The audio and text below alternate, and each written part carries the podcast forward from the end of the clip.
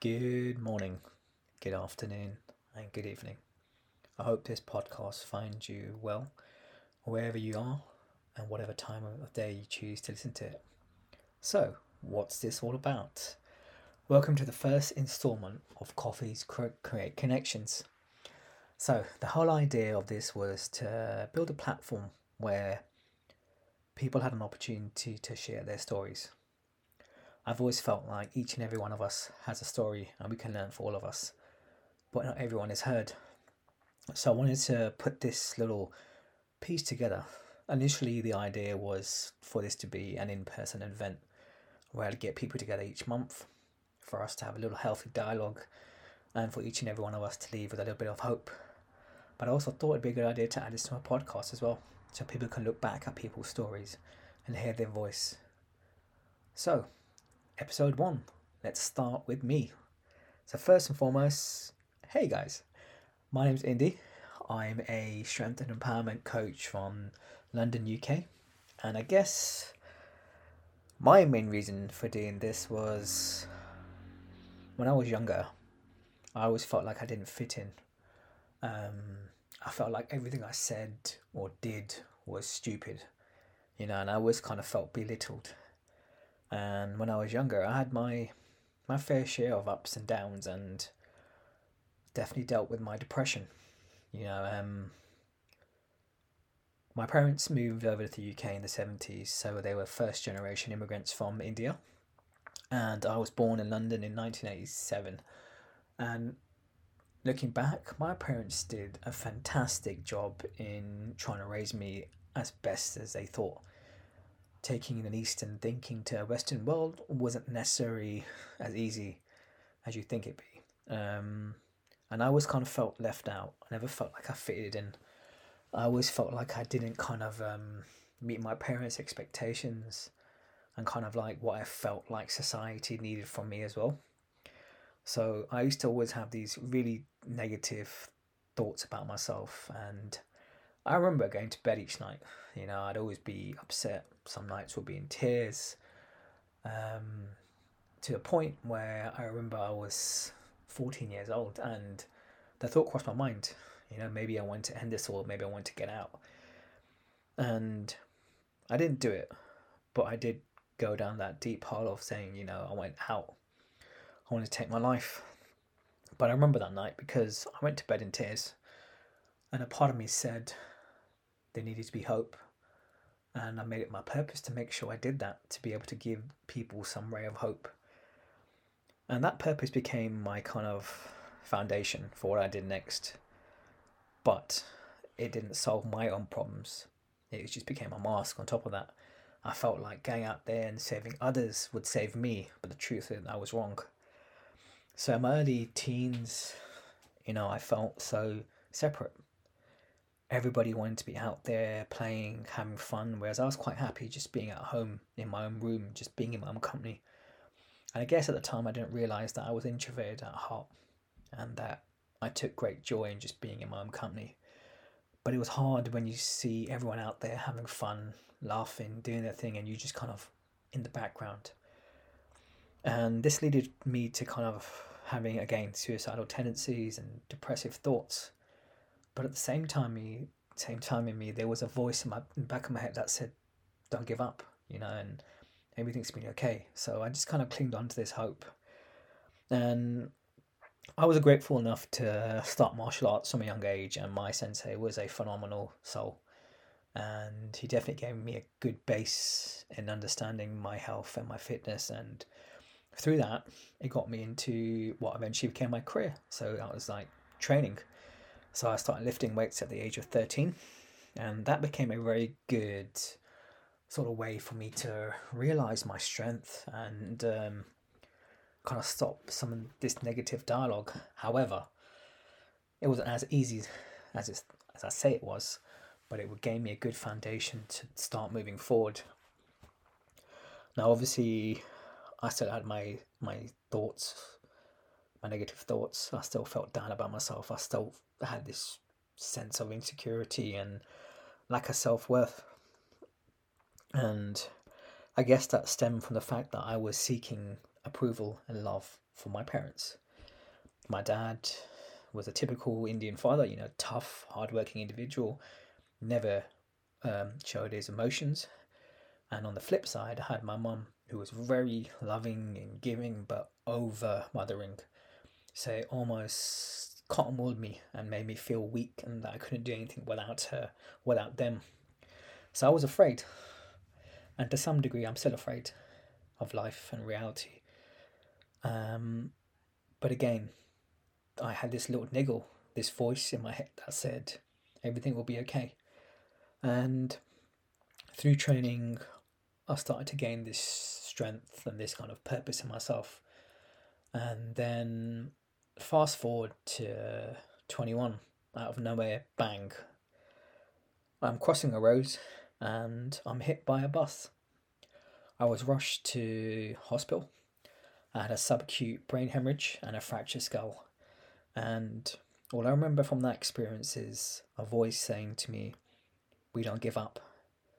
And I woke up and I remember throwing up my duck chow mein that I had for lunch that afternoon. And my father and I believe my brother and one of his friends looking over me, and my first reaction was to vomit that that, that meal out. And um, I was pretty drugged up, and I remember falling back to sleep. But I also remember the neurosurgeon saying to my father, I had 48 hours or two days. But I don't know what it was. But something again in me said, I'll be okay. And three days later, I'm up, and the neurosurgeon is with my father looking over me saying, I don't know how your son's alive. So, was it my luck, or was it my will, or was it a bit of both? Was it the fact that it wasn't my time yet? Who knows? But I made it through. And in that moment, I realized one thing. I took responsibility of what happened. I took it as what if all these negative thoughts that I had growing up manifested into this physical event? I always wanted out, didn't I? And there you go. I was getting what I asked for. Anyway, I took that as a sign of the ability I had to take control of my life. I could have reacted and got upset, dug myself into a deep hole, and played the victim. Oh no, what happened to me? I nearly died. Oh my god, oh my god, all these thoughts. But I was like, no, I'm okay. I choose to see that experience as something positive. And, you know, it gave me a cool story. How many people can say that they got hit by a bus and walked away, eh? Although, I don't know, if I've come out of it, probably a bit crazy, who knows. Um, fast forward, you know, I began my career as a trainer, worked in various places and so forth, but I still had my insecurities, my fears, and my doubts. And a lot of that stemmed from my weight. Growing up, I was never really focused on kind of the aesthetic side of coaching. I just wanted to lift big, heavy weights and be strong. Um, so I didn't pay much attention to my nutrition, and I was carrying a bit of extra timber. And as you know, the fitness industry is a very visual industry, and when I got myself out there into that world, I felt like shit. I felt so f- unfit, so fat, so ugly, and it really knocked my confidence. And then that further dug me into a deeper hole where I started to doubt myself as a coach. Why would people want to take advice from me if I look like a watermelon, you know? So, all these thoughts would manifest again, but I would be just burning them away not really acknowledging them. However, on the flip side as well, during this period, I kind of got more into understanding why I did what I did, my thoughts. I got involved in understanding psychology, more of the esoteric thinking, looking into all the elements that affect us and why we do what we do. And yeah, I had a good little career in my early 20s as a coach, and that little message I gave myself when I was a kid to be some sort of hope was still ingrained in me. So I did it. I made sure I went out there, made sure people felt loved, heard, and that there was this hope. But one thing I forgot during this process was the most important person, and that was me. I felt it was wrong for me to be selfish, that I had to always put myself on the back and put others before me and make sure others were happy, others had what they wanted, and then I would come last. And I remember one point in my life um, giving a lot of my energy to one individual, a lot of my energy, a lot of my time, and that took a lot away from me in terms of my energy to the point where I'm back in my room one night. At this time now, I'd kind of um, developed a process of self dialogue. So every night I'd light a candle, just review my day, look at what had happened, and the intent was to always go to bed feeling happy and having positive intentions for the day to follow. So I'd always release any negative thoughts, ask myself how I was, and then go to bed. However, that night I lit my candle and I made a wish. Words can be empty, but when you couple those words with powerful emotions, anything is possible. So I made a wish. I wished, you know, I wished cancer upon myself. And a year later on, I'm training in the gym. I place my hand on my neck and I find a small pea sized lump. What's this? I thought. Um, at the time, I was set to move to Singapore for a job. However, I was in that plan I had to take a back plan because I had to find out what's going wrong with me. So I went to the doctors, and the first thing they do is just to kind of rule it out as TB. They'd obviously look at my background, see me as an Asian. That's the first thing to look at. Ruled that out, it wasn't that. And eventually we got to do a biopsy. And the biopsy came back positive for a cancerous lump. I then had to go in for a scan and we found that it had spread to my spleen. So I was diagnosed with stage 3 Hodgkin's lymphoma. I'll never forget that day when the doctor told me this. I'll never forget it because of her facial reaction. When she told me, um, Mr. Rajpal, I'm sorry to inform you you have stage 3 Hodgkin's lymphoma. And I was like, okay. And she was like, are you alright? And I said, of course I am. I said, do you want me to react negatively? In that moment, I made a split decision to choose what would happen next. And this is the thing in life we, we have a choice. We always live a very reactive life, don't we? We always react negatively to what's happening outside of us.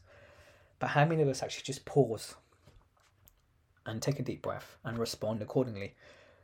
Yeah, it's very, yeah, it's very much, oh no, fear, doubt, worry, and upset.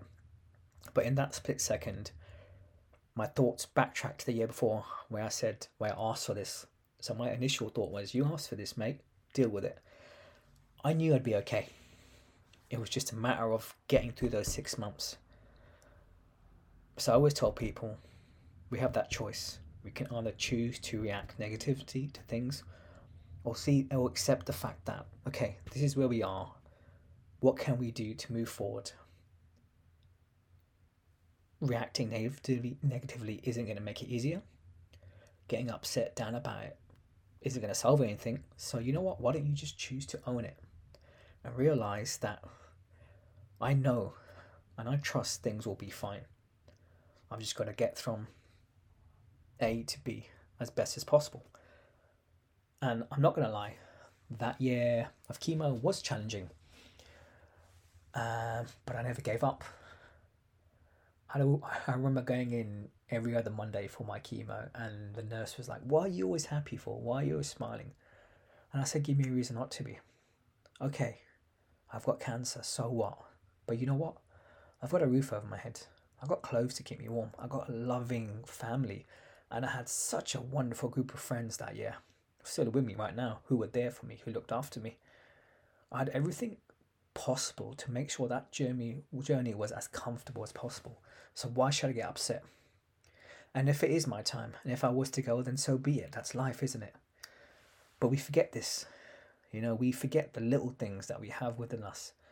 And at this time in my life, gratitude was deeply ingrained into my thinking every moment, every chance I get, I'd go through the things that I was grateful for, you know, and I think one of the things that always made me who I am was this sense of trust that no matter what, I'd always be supported and that things would work out and I'd find my way.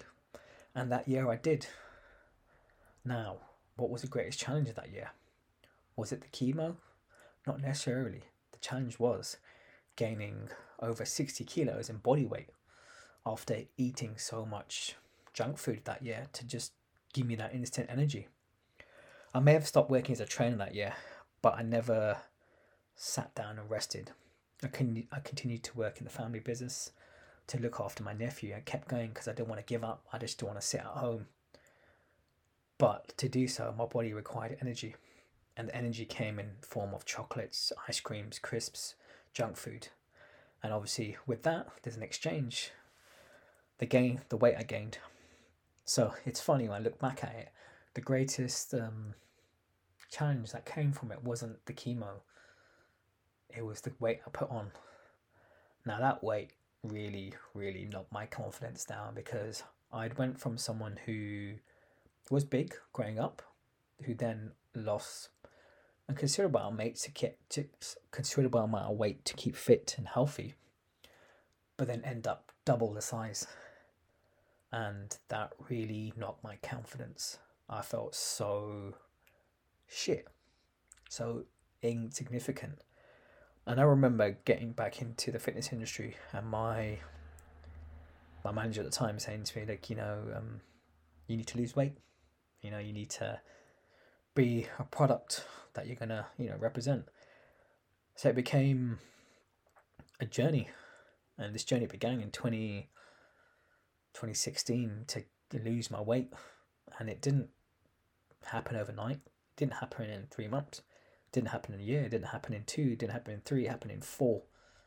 In fact, it may have happened in five years, to the point where I had to leave the country to isolate myself, to just be in my own world, and to put aside all the things that stopped me from moving forward in that goal. So I left the country in 2018 and moved to to Sydney to do one of probably one of the best things I ever did for my life was to fully nourish my soul, to give myself that time and love that I needed to become, not to become, to remember the person I was. So, I've kind of condensed this story down as quick as, as possible, and there's so many elements I've probably missed out here. But what I'm trying to get at is each and every one of you have a voice, and you're not some in Ignis. Look at me, I can't even speak. You're, you're not some insignificant soul. And no matter how lonely you may feel and lost, there is hope. And it's just a case of reaching out and asking for that help. I was able to overcome the things I have, and I don't believe I'm anything better or more than you.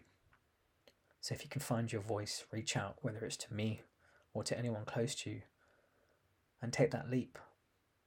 You know, life is such a wonderful gift and one we take for granted.